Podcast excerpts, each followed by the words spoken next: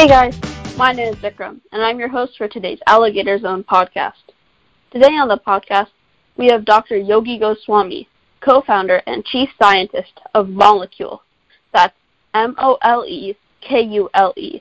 Their website address is molekule.com. Dr. Goswami's invention of photoelectrochemical oxidation technology, also called PECO technology, for air purification led to their creation of Molekule, a high-tech air purifier.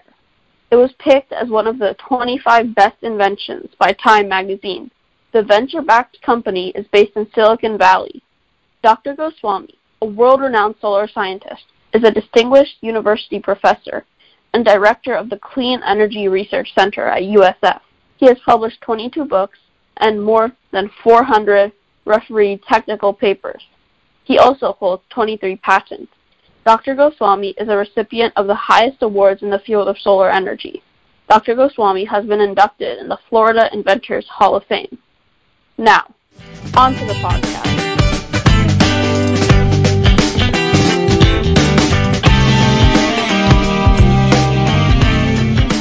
Hi, Dr. Goswami. Thank you so much for being here. It's my pleasure to be here, Vikram. So, in simple words, what problem are you working to solve and how? Well, when it comes to Molekule, uh, the problem we are trying to solve uh, involves almost everybody in the world. Uh, the air quality everywhere is going down. Uh, and that includes not just the outdoor air, but also indoor air uh, that we breathe inside our homes and offices uh, and other spaces. The air that we have inside has a number of pollutants that cause us various health problems. Uh, most of us don't realize those problems, but people who suffer from asthma and allergies, that they realize them and they suffer the most. So we are trying to clean that air so that you are able to breathe the air that you were meant to breathe. Oh, that sounds really cool. So it's a really technical company. Do you use a lot of engineering skills? Uh, yes, I uh, went to engineering school for my bachelor's degree, uh, studied mechanical engineering, then did my master's in mechanical engineering, and finally PhD. Oh wow, that's a lot of schooling. How long did that take? A long time. uh, five years of uh, undergraduate, where uh, at the time I was an undergraduate student, which was long time ago. Uh, it used to be five years. And then uh, graduate school, master's, PhD took another five, six years. Wow, a. Did you acquire any of the skills that you used to run your company outside of college? Uh, certainly, you you learn everywhere. You learn in the college, you learn in the school, but then you also learn from people that you come in contact with. You also learn from what you look around, and uh, in uh, our case, uh, are people who have already gone to college. Uh, there are a lot of uh, uh, other places to learn, uh, which includes continuing education, which includes going to conferences where other people present and you learn from them, uh, which includes uh, going to seminars and lectures of other people. So we learn from all of those places. So, going back in time, what were your favorite subjects in your childhood? Well, my favorite subjects uh, were math and physics. Did you uh, end up like doing any extracurricular activities on those, like join a math club? Well, I grew up in India, and so uh, the activities over there uh, used to be quite different from the activities over here. We used to have some uh, clubs which were um, related to the academics and also some social type of clubs, and I participated in uh, a number of them. So you were always uh, kind of a math and science kid, more numbers oriented from the beginning. Uh, that's what I was. Although I would say, you know, as a teacher since I've taught for a long time that uh, everybody doesn't have to be uh, in that way. There are so many uh, ways one can uh, grow uh, learning various things. Yeah, definitely. So, what did you do for fun as a child? Did you have any hobbies? Well, uh, we used to play various games, uh, and so so though that was uh, the most fun for us uh, to be able to play uh, uh, games like cricket, uh, uh, football, what is known as soccer over here, and uh, then there were some other games that are not known in this country. Did you ever like make up games just to for fun? Well, we had one game that we played uh, in our uh, school while we were in middle school, which was sort of a game that was made up to mimic uh, baseball, uh, except hmm. that uh, we were not playing with the bats, we were playing with our hands, and the ball that was used was not the hard ball that you use in baseball, but a tennis ball. And so, so we thought that was a lot of fun. Oh, that seems fun. Did, what were who are your childhood heroes? Like, did you have any sports heroes? Like, it seems like that you played a lot of sports. Uh, well, the sports heroes that I had at that time are not known in this country. So they were uh, uh, cricket players. Cricket was the most popular game uh, in India where I was growing. Uh, and so there were a number of cricket players that were uh, my favorites. Did you have any other types of heroes? Certainly. Uh, I uh, grew up at a time that uh, India had just become independent uh, after being ruled by Britain for centuries. And so people who fought for independence of India, they were my heroes at that time. That's inspiring. What kind of books, movies, well, sports, as you already mentioned, did you, did you enjoy as a child? Uh, as far as the books are concerned, uh, there were no books about sports uh, there. So I uh, uh, would read uh, books that came in front of me that were related to some physics topics or some old mathematics uh, like Vedic mathematics, uh, which uh, was very advanced mathematics, but not taught in schools. So those were some of the books that I used to pick up and go through.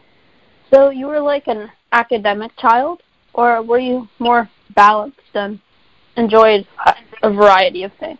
Uh, I I was more of an academic child, and I remember that my uh, older brother, uh, one time he was given some money to buy a book and bring that book for me, and he because he thought that I was such an academic person, he actually brought me a hockey stick. He said, "You don't need a book, uh, but you need this hockey stick." that seems really fun. It's like you have enough yeah. books, right? right. Can you recall any specific incidents or maybe people that like resulted in turning points in your journey to being an entrepreneur? Well, I uh, can't really remember that, but uh, being an entrepreneur was sort of just part of me. I I always thought of uh, turning whatever I was working on into something practical, a practical product that helps others and then uh, while I was a graduate student, uh, I would try to think if I can sell that and and earn some money. So you always started a business out of something. You could always see if it could become a product. That was always at the back of my mind. Although I have uh, not always been in business, as you know that uh, I've spent more than 40 years uh, teaching at uh, various universities. Uh, although teaching engineering and, and inspiring students to uh, become entrepreneurs. Uh, but personally, I have not always been an entrepreneur. But at the same time, let me say that uh, I have uh, started uh, a number of companies. Uh, not all of them uh, were successful, but I did start them. So you have some experience in this field. Uh, yes, I have experience of uh, starting companies that failed uh, because even from your failure, you learn something so that uh, you do it differently or you do it better the next time you do. Yeah, you learn more from failure than you do success. Uh, indeed. So, uh, what advice would you give to your younger self? My advice would be to do something that uh, makes you feel good. To do something that you are passionate about. Because when you do that, you will actually do your best. It, you don't have to follow somebody else uh, because what that person did or is doing may not be something that makes you passionate, uh, even though that person is making a lot of money doing that. So, so you have to follow your passion and uh, always think of uh, doing things that helps other people. So when you're doing things to help others, and in that process you can also uh, make it into a profitable business, uh, that works out well for everyone. So um, you should always do something that you love, and if you love it, it's like not even work, right? Uh, yes, you you have to follow your passion. You have to follow uh, what makes you feel good, makes you happy, and and when you do that, uh, also think of all of the others and see if this is something that will help others also. Okay, so final question. In your view, how should school kids prepare for future careers in your industry? And like especially your industry because it's growing and changing so fast. Well, you you have to learn the fundamentals. So there is no substitute for learning uh, the fundamentals, the basics, basics of uh, uh, science and math, and and all of the the other social science and those areas uh, that prepare you for uh, a future, whether it's in the industry or in the community. So after preparing all of that, uh, you can decide to go into certain specific areas that uh, excite you. Uh, for me, engineering was what excited me. For some others, it may be uh, social sciences. Others, uh, it may be medicine area or legal area or financial area.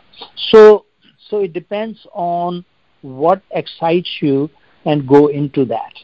And then in the future, uh, don't close your doors. In other words, don't put boundaries around yourself. Uh, because uh, if you're capable of doing something, uh, then you can find success in almost anything that you do.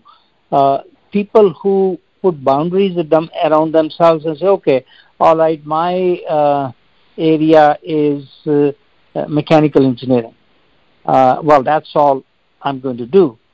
Now, they may not become that successful.